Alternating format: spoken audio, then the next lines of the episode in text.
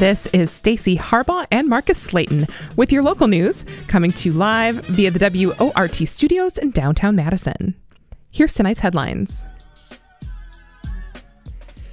The Wisconsin Supreme Court announced today that they will not hear a request from frac sand operator Meteor Timber to reinstate a permit in Wisconsin. Wisconsin Public Radio reports that the request was denied by the court, upholding a lower court's ruling blocking the frac sand facility from being built in Monroe County. Meteor Timber was originally issued a permit to build the facility by the DNR back in 2017, but it was blocked by a judge one year later after the permit was challenged by Clean Wisconsin, Midwest Environmental Advocates, and the Ho Chunk Nation. The latest move puts an end to a years long court battle. Two more state lawmakers announced they are retiring today. Representative Sondy Pope, a Democrat from Mount Horeb, is the latest to announce retirement. Pope was first elected to the Assembly in 2002 and says she wants to spend more time with family and friends. Representative Nick Milroy of South Range is also leaving the Assembly. Milroy was first elected in 2008. The two join seven other Democrats and 13 Republicans in the Assembly who are not seeking re election this fall. Six Wisconsin state senators are also retiring this year. A tenant at 131 West Wilson, the building that's home to restaurant Paisans, is suing the building owner over the demolition notice filed earlier this week. Nicholas Yaniello rents an office on the 12th floor of the building and says that he was given a quote bogus order to leave, reports the Wisconsin State Journal. Earlier this year, Laniello says that he negotiated a new, shorter lease with Executive Management Inc., which owns the building, and he had agreed to move out in January 2023. He says this new demolition notice will force him out of the building months before his lease expires. And now on to today's top stories.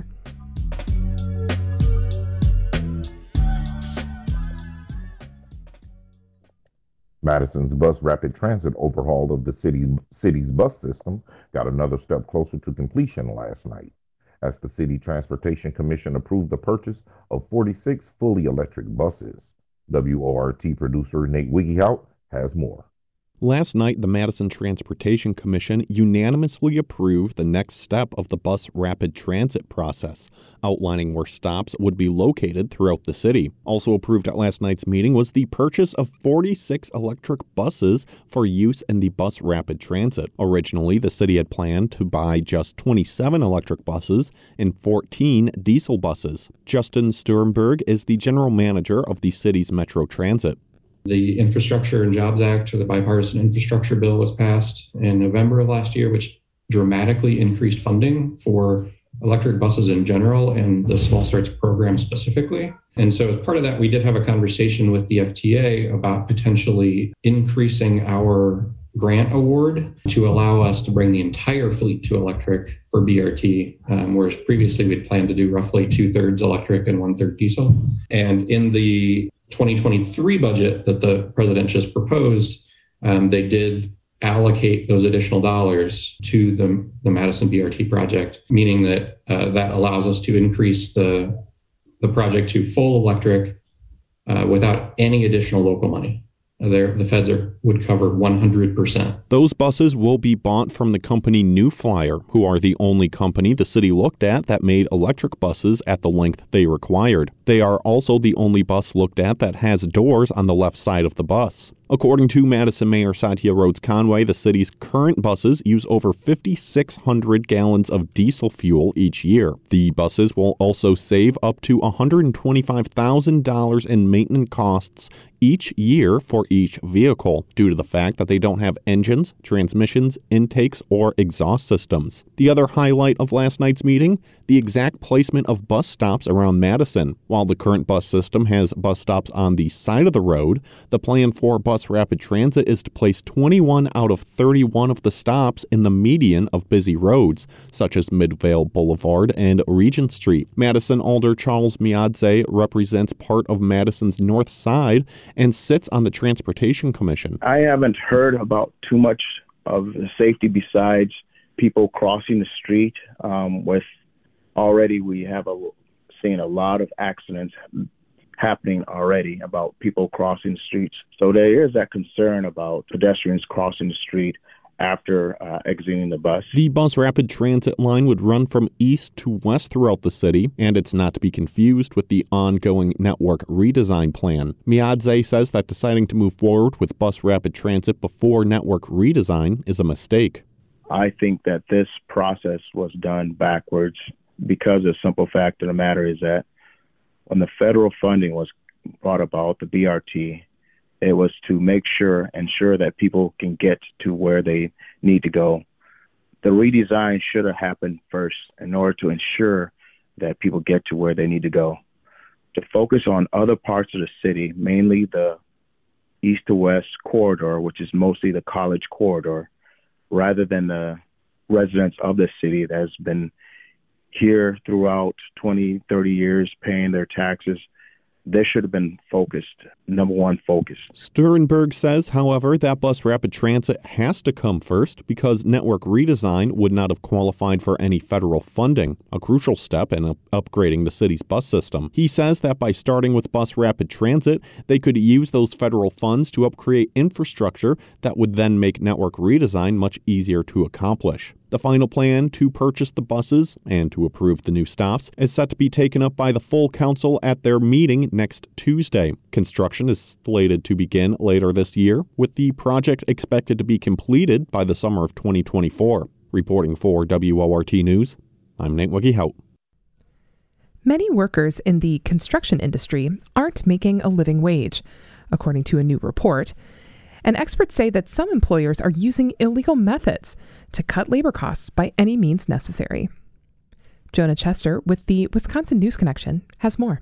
A new report finds declining wages in the construction industry, fueled by wage theft and payroll fraud, are pushing more construction workers into social support programs. The analysis by the Labor Center at the University of California, Berkeley, finds between about 12 and 21% of construction workers across the country are either misclassified as independent contractors or paid under the table, depriving them of health insurance and other employer provided benefits. Secretary Peter Barca of the Wisconsin Department of Revenue says that's cheating. These scammers, many of whom are coming into the state surreptitiously, they're cheating the state out of revenue. Worse, they're cheating uh, workers by misclassifying them. They're cheating law abiding companies within the state and they really cheat everybody. The report notes 15% of construction workers in Wisconsin don't have health insurance, more than twice the rate of all workers in the state, and $207 million is spent annually on social support programs, such as SNAP and Medicaid, to support families of construction workers. Last month, a task force impaneled by Governor Tony Evers released new recommendations to tackle wage theft and payroll fraud, which include bolstering penalties and tracking policies for the illegal practices. Barca says it's difficult to nail down exactly how much money has been lost to payroll fraud in Wisconsin in recent years. As the state's report describes it, wage theft is an underground economy hidden from regulators. I'll give you an example. When contractors or companies come into the state, they're obligated under state law to register with the Department of Financial Institutions, but many of them don't do it. And uh, DFI has no authority to fine them, to penalize them, and uh, even to investigate them. Barca says he'd like to see lawmakers take up some of the task force's recommendations during next year's legislative session. Adam Dunning with the North Central States Regional Council of Carpenters Union says adopting such laws would benefit all taxpayers. Construction industry tax fraud affects everybody. You have this workforce that's not being paid. There's payroll taxes that aren't paid on them, unemployment insurance, health care that they may use. It ends up costing us as taxpayers. We have to pick up the tab Per the UC Berkeley report, more than a quarter of families of construction workers in Wisconsin are enrolled in a social support program. That's significantly lower than the national rate for construction families of nearly 40%. Almost a fifth of Wisconsin's construction workers are in a union, compared with just over 13% nationally. For the Wisconsin News Connection, I'm Jonah Chester. Find our eight trust indicators to support transparency and accuracy at publicnewsservice.org.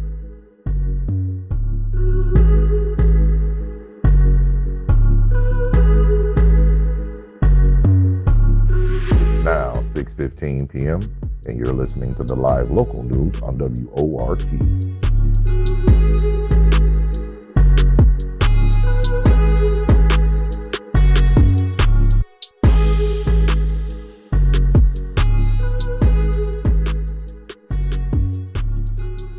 Earlier this week, a Waukesha County judge ruled that the State Department of Natural Resources cannot force companies to clean up or even report PFAS contamination until they officially rule them as hazardous. This can be a years long process, with the DNR recently having to restart the years long process. One community affected by PFAS contamination is the city of Marinette in northeastern Wisconsin. Earlier today, WORT producer Nate Wiegehout spoke with the former mayor of Marinette, Doug Oitzinger.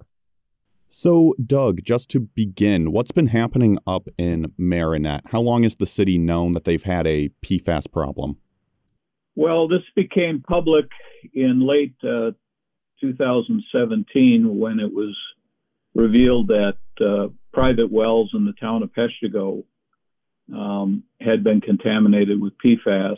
And that's the first time probably anybody up here ever heard of the term PFAS and uh, that it was used in firefighting foam and that it had spread off of the uh, Fire Technology Center, which is in the city of Marinette, and contaminated wells in our neighboring township of uh, town of Peshtigo. And so this all came from the Tyco facility, correct? That's where the PFAS contamination came from. And I believe, if I'm not mistaken, that sits right near the Menominee River. Has has anyone found PFAS in the water of that river or anywhere that that river runs into? Well, actually, Tyco uh, Johnson Controls, which now owns Tyco, um, they have several facilities here. The one that is mostly discussed and and is in the news is the Fire Technology Center, which is not next to the river. It's uh, it's more in a uh, at the edge of town, uh, in a large over 300 acre uh, area that Tyco owns. They do have another facility that is right next to the river, and that it has contamination as well. And yes, the river has been tested. There is um, some PFAS in the river. Um, it's at much lower levels than what's in the groundwater. And then, how have the residents been reacting to this news? And then, sort of going off of that, what has Tyco and the DNR been doing to sort of try and remedy this problem? Well, like anything, uh, if it directly affects you, your reaction is is more um, intense. So if you live in the town of Peshtigo and you have a private well and it's been contaminated and you're drinking, essentially you've been drinking bottled water for, you know, five years now, going on five years, uh, uh, you're pretty upset about it. And there's there's less of a reaction in the city limits because we're on municipal water and while we have some PFAS in the municipal water, it's at pretty low levels. Um, certainly safe levels uh, under current science. So it depends on where you live and what your situation is. Uh, the people that are most acutely affected in the town of Peshtigo, which is roughly a block and a half from where I live. So I'm on the southern end of the city and block and a half down my neighbors are on private wells uh, and they're contaminated. So this is a big concern, a lot of anxiety, and everything swirling around this uh, is very intense for the folks in the town of Peshtigo. Less less so in the city of Marinette, even though it affects us, but not as uh, directly and uh, as uh, intensely as if we were drinking it. And so now I want to turn to what happened earlier this week. Can you tell me a little bit about the court case that happened in Waukesha County this week? Well, the Wisconsin Manufacturers and Commerce, or WMC, uh, they filed a lawsuit in Waukesha. Uh, you know, it, it, was a very intentional where do you file the lawsuit and what judge do you get kind of lawsuit to essentially strip the DNR from using the uh, spills law, which has existed in this state since 1978, to uh, try to remediate and um, and uh, protect people from PFAS contamination spills. We don't have any uh, established regulations on PFAS, but the spills law uh, is a broad law which says if there's a hazardous material that's been spilled, um, uh, companies and individuals have a, a, responsibility to report it, and then you develop a uh, investigation plan and ultimately a remediation plan.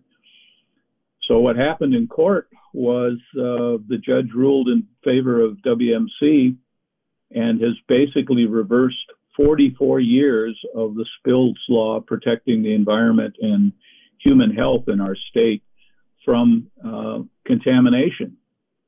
And uh, basically said if you haven't gone through all the rulemaking, which takes years and years and years, to establish regulations on a specific compound, um, you can't use the spills law to tell a corporation or a business to do anything about it.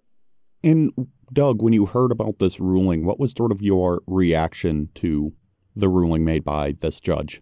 Well, I'm involved, I'm a client of Midwest Environmental Advocates, and we attempted when this lawsuit was first filed a number of clients, uh, individuals, and organizations attempted to join in the defense of the DNR.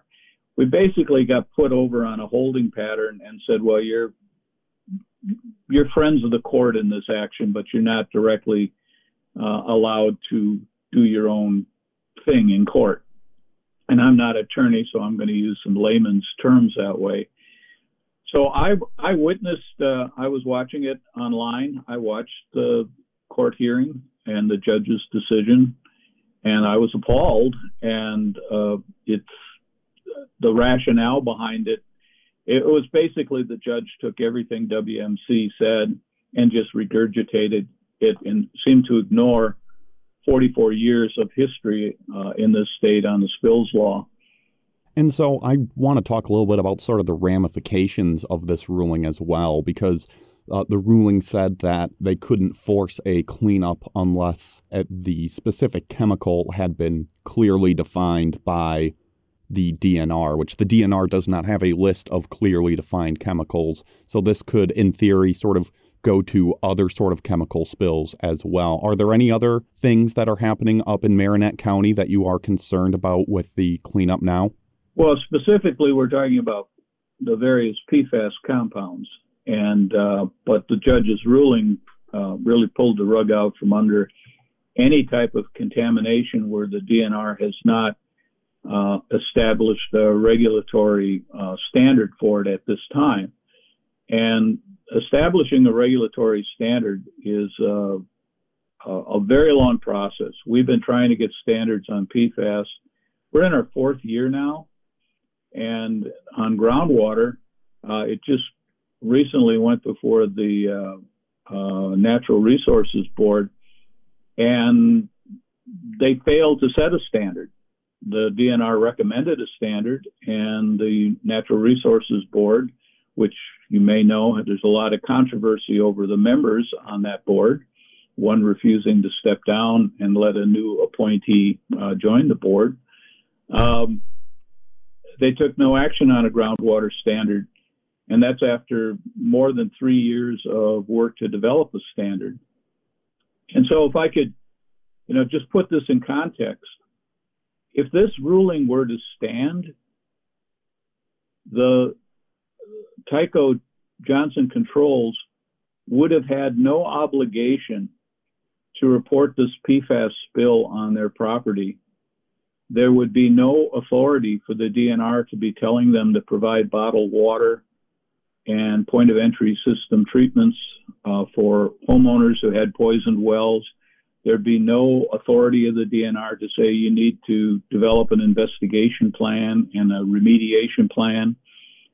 They could just basically uh, could have not reported it at all, and the, those people would still be drinking the poisoned water, and it would all be legal it's a horrible ruling.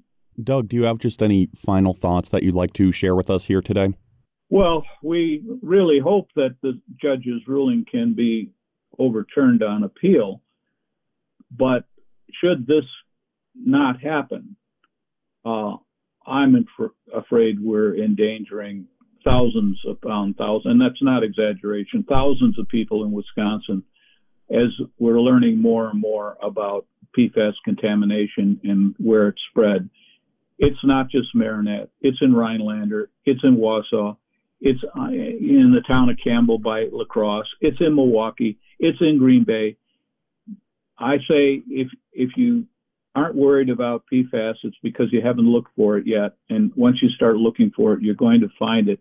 Maybe you'll find it in in in uh, concentrations that are not a serious concern, but already we have many many serious concerns where this contamination exists.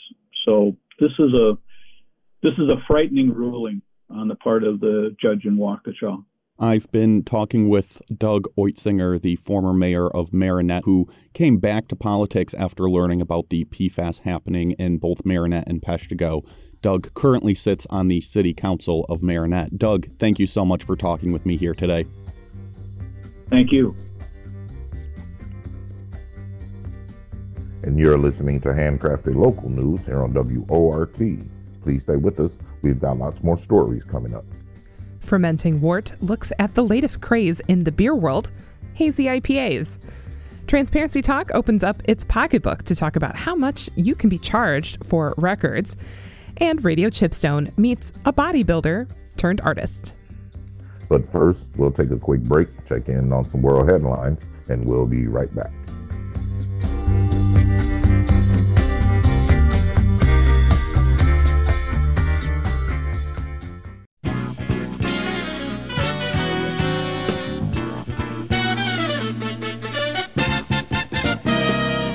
Time is now 6:33 and you're listening to the local news on WORT.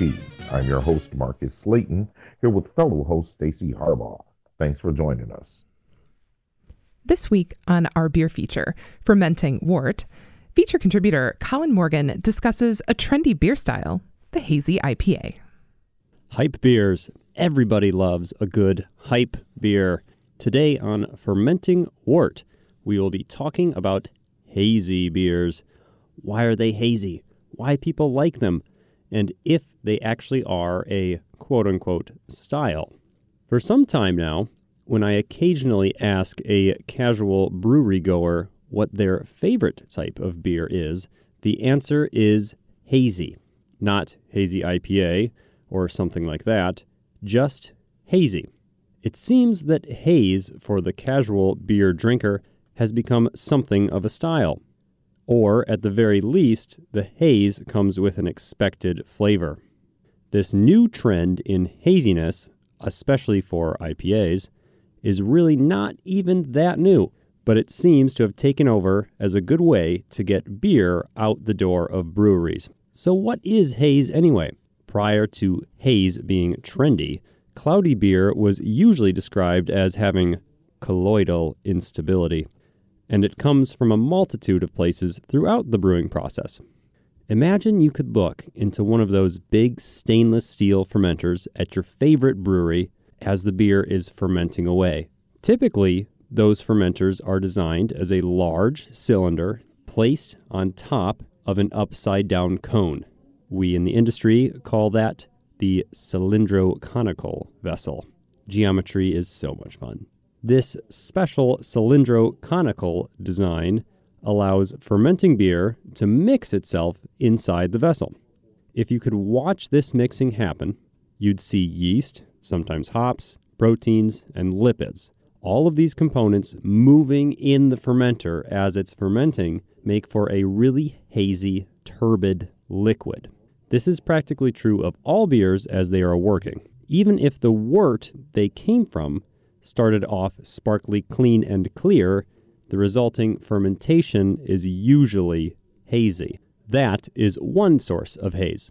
Beer sold young, sometimes straight from the fermentation tank, has not had enough time for the yeast and those other components to settle out and is hazy. This beer is just fine to drink. Some styles actually depend on it being served young. The Zwickel beer or Keller beer is a traditional German style served fresh, sometimes straight from the fermenter, but usually from a dedicated serving vessel. It is typically medium bodied and golden, but there can be darker variants as well. All of those should have a slight haze due to the beer being young. I imagine that some of the hype breweries around nowadays deploy this particular tactic to sell their beer. Ferment it fast, serve it young, and the hipsters will come. So, what about IPA?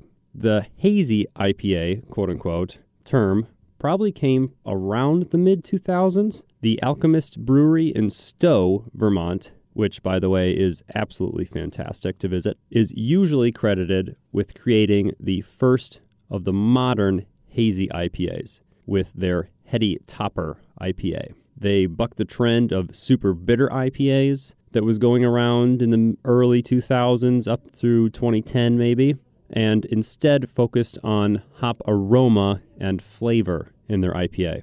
Heady Topper is absolutely loaded with hops. Probably intensely dry hopped, if I had to guess, adding lots of hop flavor and almost none of the bitterness. And that has been the trend of IPAs pretty much ever since. Now, hops are a plant.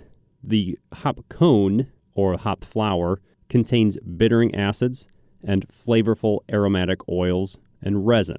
Brewers want both the acids and the oils in their IPAs to balance the beer as well as create a more flavorful product. But that's not all that comes with a hop when it's added to a brew. Leaves, stems, and sometimes even little bits of twine uh, make it into the fermenter as well. Now, plant material like the hop leaves contain chemical compounds known as polyphenols. These polyphenols combine with protein in the beer to create larger molecules, complex compounds that cause a visible haze. That is why many consumers associate the haze in an IPA with hop flavor and aroma. The more hops you add, the hazier the beer could become. Really, what this all boils down to is an experience. Beer is not just flavor and aroma in the glass.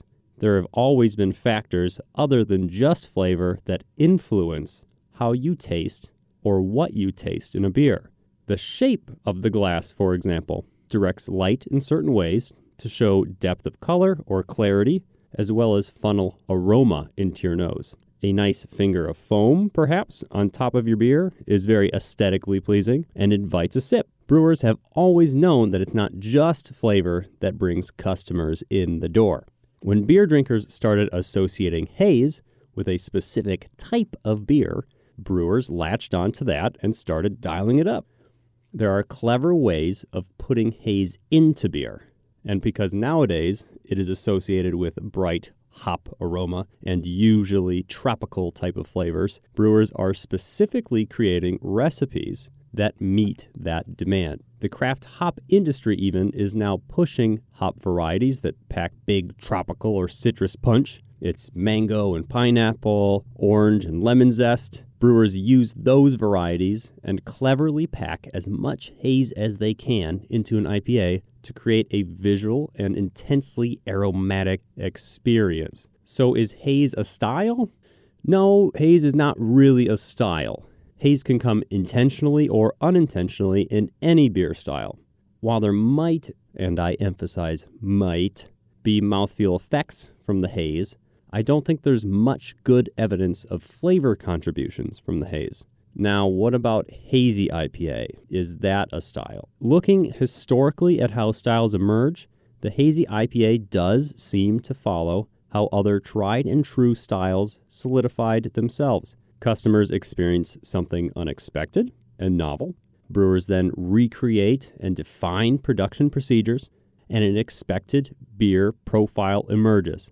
Even the hop and malting industries are getting in on it and marketing specific products for brewers for hazy IPA beers.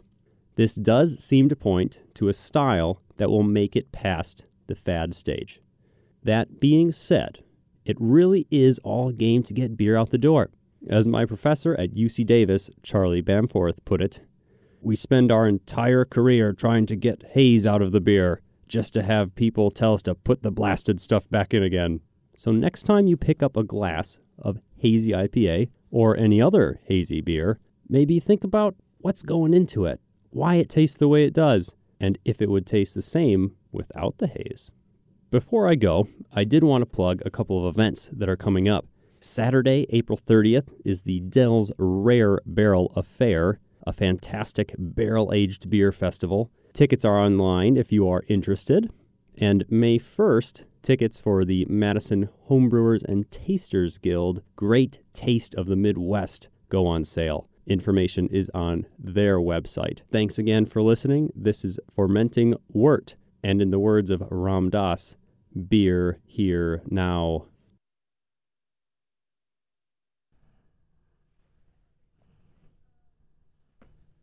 This week on Transparency Talk, Tom Kamenick and Jonah Chester discuss fees and what custodians can and cannot charge for records.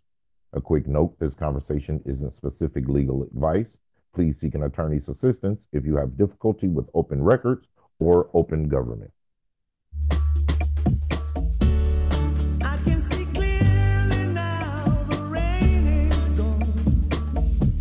All right, it is every other Thursday, which means I'm joined on the other end of the line, as is tradition, by Tom Kamenick, founder and president over at the Wisconsin Transparency Project. Tom, how you holding up this week? Jonah, I'm good, but I've got a question for you. How much do you think it costs to copy one piece of paper? Well, you know, I have an answer, but I'm sure government entities have a separate answer. I'm going to take a smack at this. For me, maybe five cents. I don't know what current inflationary rates are, but I guess like anywhere from five to 10 cents. Tell me why that's maybe not such a straightforward answer, Tom. Yeah, if you ask your typical government record custodian how much, they might tell you 25 cents because they are allowed to charge you what is their quote actual necessary and direct cost of copying a record. And it's really common for them to charge 25 cents. And if you look into the history of this, you can figure out why. Because up until about 2018, the Department of Justice, the Wisconsin Department of Justice, said that those costs are probably around 15 cents per page, and anything over 25 cents per page is suspect, which, of course, everybody viewed as permission to charge 25 cents. But in 2018, DOJ scraps that guidance and says, you know what? You should actually calculate this. Figure out what you're paying for your paper and your copy machine, divide it up by uh, by how many pages you're printing, and you get your actual necessary and direct costs. And when the DOJ did that, they came up with 1.35 cents. Little over one cent compared to the 25 cents they were charging. Have have the courts weighed in on this at all? Have the courts gotten real granular about like no, the exact cost is 4.87 cents exactly. Not yet, but that's one of the projects here at the project is we are actually litigating this against a town that is trying to charge 50 cents per page. And so I've got a whole long brief I filed last week about how you should actually calculate this. And, and this is how I approach it. So you got the statutory language. It says actual, necessary, direct. What's an actual cost? That's easy. It's what they're actually paying. You should be able to see they should show you receipts for what they are paying. What's necessary? That's pretty easy too. It has to be something they need in order to make copies, not something convenient or helpful, but something they literally can't do without it. What's direct? That might be a little tougher, but here's how I see this is a direct cost has to go up proportionally with the number of copies you're making. So if one copy takes one piece of paper, 100 copies takes 100 pieces of paper. That's proportional one copy takes you know some tiny little drop of ink or toner. 100 copies takes 100 times as much of, of that tiny amount. But it's something like buying a copier well you're going to buy a copier every few years no matter how much you're do, you're printing on it. And if they have zero record requests in a year if they have 100 record requests in the year they still need a copier either way. So it might be a necessary cost but it's not a direct cost. So in my briefs i argue three things you get to count. One i said a copy takes a piece of paper. How much does a piece of paper cost? A carton of 5,000 if you're buying in bulk, about 30 bucks, 30 to 35 dollars. That's about 0.6 cents, so a little bit more than half of a cent. You need ink or toner because you need something to go onto that paper as you're printing it. The prices here do vary quite a bit between are you using name brand or generic, or just even what brand of printer are you using?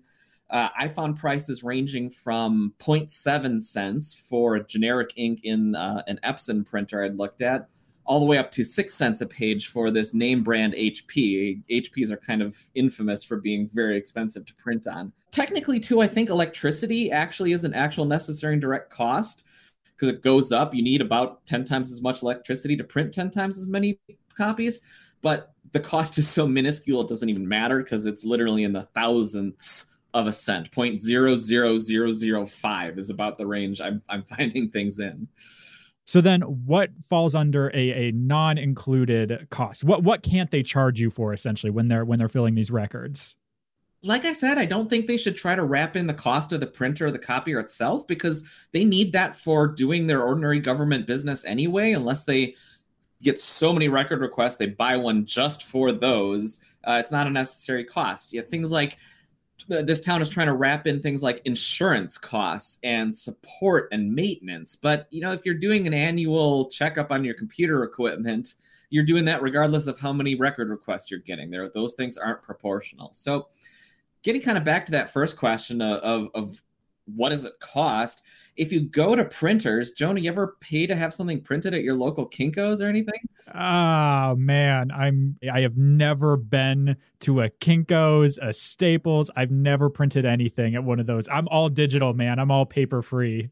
Well, I just got my invoice for printing the briefs in this case, and the printer in, the, in this case charged me 12 and a half cents a page. and uh, this this is pretty typical. 11 or 12 cents is what you might pay uh, in a real small town, maybe you're paying uh, paying more because costs of labor get a little more difficult. But it doesn't cost them 50 cents to make that copy because if it did, they'd be losing a whole lot of money charging you only 12 cents. Probably cost them a whole lot less than that because I imagine the markup on on print jobs they would be doing quite a bit because that's the way they're trying to make uh, trying to make money running their business. But it's almost certainly less than that 11 or 12 cents. Now, before we before we sort of jump into the final part of our conversation here today, I'd like to highlight because we've talked about this before about you know why these costs can become exorbitant, but I'd like to rehash it for folks who might not, like, you know, they hear, oh, 25 cents a page, that can't be that bad. But I think what a lot of people don't realize is that a lot of times when you file open records requests, it's not like four or five pages. You're getting hundreds to sometimes thousands to in certain cases, maybe even tens of thousands of pages, and that can really add up. And if you're an organization like the, I don't know, the Milwaukee Journal Sentinel, who has Gannett as a corporate backer, they might be able to swing that, or like a political campaign might have the funds to swing that. But for the average person filing records requests, you know, even just like a hundred dollar charge to get records, that can be just a make or break type deal it turns people off. People give up when they get uh, bills like that, especially if, like you said, if they're on their own, uh, they don't have a group of people backing them. That's that's too much for them. So, eh, you know, aside from cost of making copies, remember you can always ask for things electronically. If the files exist electronically, you can get them that way, and that avoids this whole problem. But if you need to make copies and they're trying to tell you it's 25 cents, push back. Go for the go for the paper free route if possible. It's better for the environment too, probably. I actually don't know enough about I don't know enough to say that with authority, but I'm just going to guess that it's better for the environment. Do um, people still put uh, "Please don't print this email, save the environment" on the bottom of their emails signatures I, these days? I have never seen that before, so I'm going to say no. They don't do that anymore. You know, Tom, I think what appeals to the to the broader listening audience about our segment is we dive into really pulse pounding stuff on this feature, like what exactly is the cost of a piece of paper? That's the kind of granular analysis we're dedicated to on Transparency Talk. But unfortunately, we've come to the end of our time for today. I've been joined, as always, by Tom Kamenick, founder and president of the Wisconsin Transparency Project. Tom, thanks so much for joining me again this week. I hope you all enjoyed our blended Money Matters and Transparency Talk uh, pod podcast We'll call it. Not a we'll call it. We'll call it transparency matters for this week. Transparency alone. matters because remember, if you don't ask, you won't know.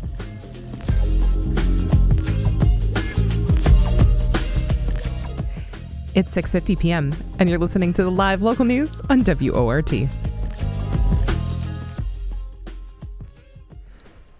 Question: Is there a common thread between bodybuilding and monumental paintings? Well, for Comfort's Wasikhongo, the connection runs deep. His current exhibition is entitled Body of Knowledge, and it opens this Friday at the James Watrous Gallery. In this episode of Radio Chipstone, Wasikhongo, also known as Macho Cove in his bodybuilding days, tells contributor Jennifer Fields about his love of knowledge, bodybuilding, and family, and how it inspires his work. My first um, introduction to art was through my mother, who um, was an artist and still is an artist in her own right. Freida High Wasikhongo Tesfagiorgis, who um, did the mural on the south side of the south side of Madison across the street from Mount Zion. And um, I witnessed that, and that kind of was my first introduction to really the real world in art and, and art in it, so. So for you growing up, art was just a part of life. It wasn't this it wasn't this thing that was done by others. It was something that was an, a natural, normal occurrence in your house. Yeah. You know, much like people watch TV, mm-hmm. y'all were doing art. Mm-hmm. Not not only were we were doing art, but we were learning about places in Africa through art. You know, Tom Feelings and, and Jambo means hello, Moja means one. My mother would read those books over and over to us, and also she would help us to draw. She would she would take our hands, mine and Odalo's, and we would see something on TV like a cheetah or a lion or an elephant, and we would say, you know, we saw that in Tom Feelings' book. Could you help us learn how to draw that, please? And she would do it. She would take her time out, and we would also see her putting putting together different colors, different pastel colors, different works, you know, and we were just filled with all this color and all of this stuff, and it was just it was just important for for us to start that foundation young, and, and so we could grow up and aspire to be artists or whatever we wanted to be. Now, what's the title of the piece that was inspired by the cover of Depression? Okay. So, the title of the piece is called Medea's Blues, and it's it's a piece that was strongly about family and going back to my mother's roots in Chicago, and these are certain family members um, that are uh, my mother's nieces and my mother's nephews and you could look at the, the other figures as me and my brother Odalo, or you can look at them and get your own impressions of who they might be. But the overall story is my grandmother, who was a very beautiful spirit, her name was Freddie Hydrongo. And she just raised 12 beautiful kids. They're all in the arts.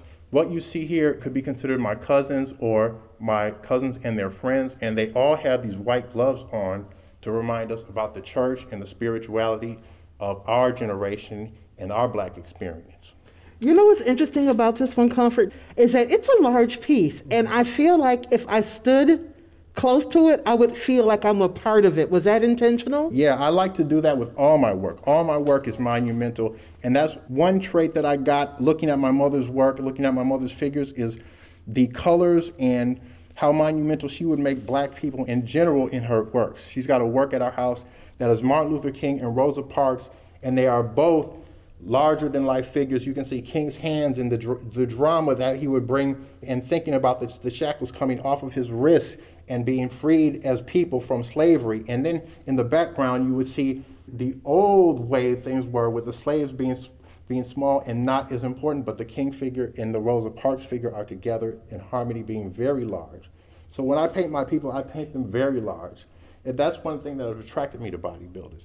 Not only do I like the effort and the amount of strength and the amount of size, but I also characterize that with how Martin Luther King was a man who didn't use violence. Now, this sport, bodybuilding, it doesn't use violence. It uses a, t- a type of determination that I think men like King had, men like who are thinkers, men like Malcolm X had, men like E. Franklin Frazier had, who is another part of my whole experience here and learning about him after I graduated from Temple you know, and all these other thinkers.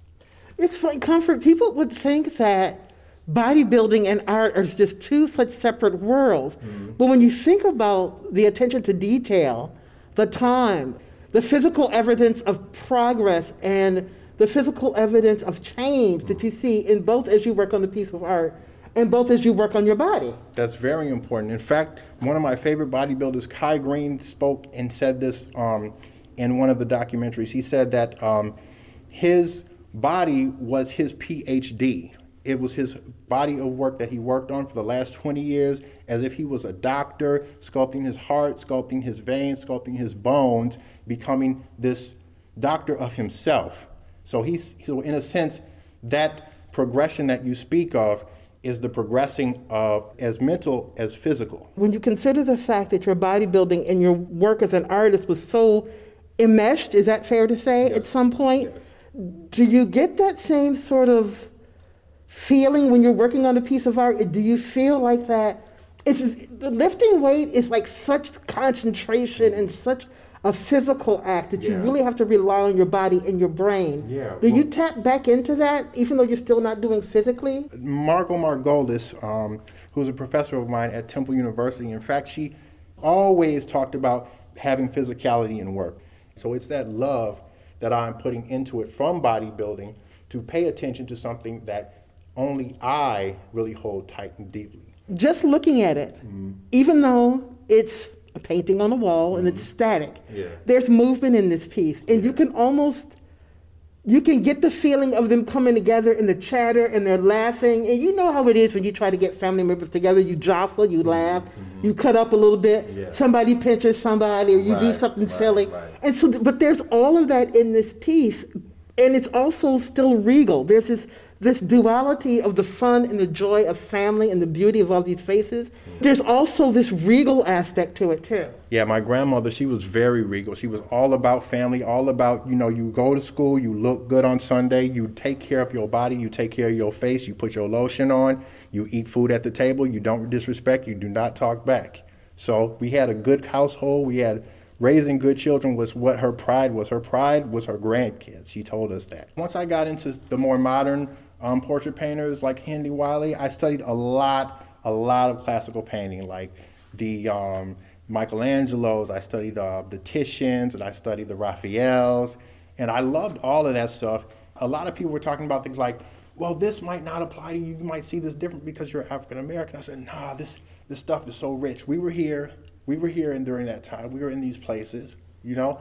I was so anti being being boxed in into those places. Just okay, well, what does your experience have to do with this person's experience? And from one point of view, us living this this many centuries later, it's just how how can I explain that in, in so many in so many in so many paintings? You know, um, it's just like I paint because of I consider this like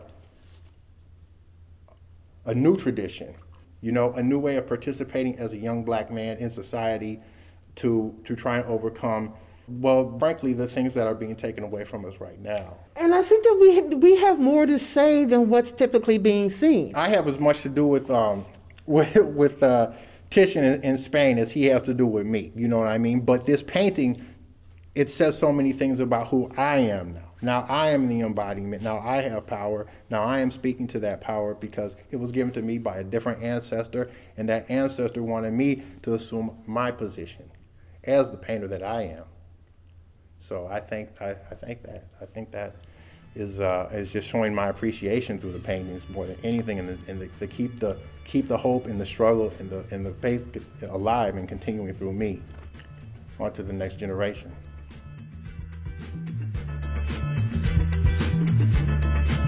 And that's a wrap for WORT's live local news at 6. Special thanks to feature contributors Colin Morgan, Jonah Chestner and Tom Kamenick, and Jennifer Fields. Dylan Brogan engineered the show. Nate Wiggy helped produce this newscast, and Ms. Shali Pittman is the news director here at WORT. Thank you guys for listening. I'm your host, Marcus Slate. And I'm your host, Stacy Harbaugh. Be sure to subscribe to the local news podcast wherever you get your podcasts and listen to Up Next, Perpetual Notion Machine. Thanks. Good night.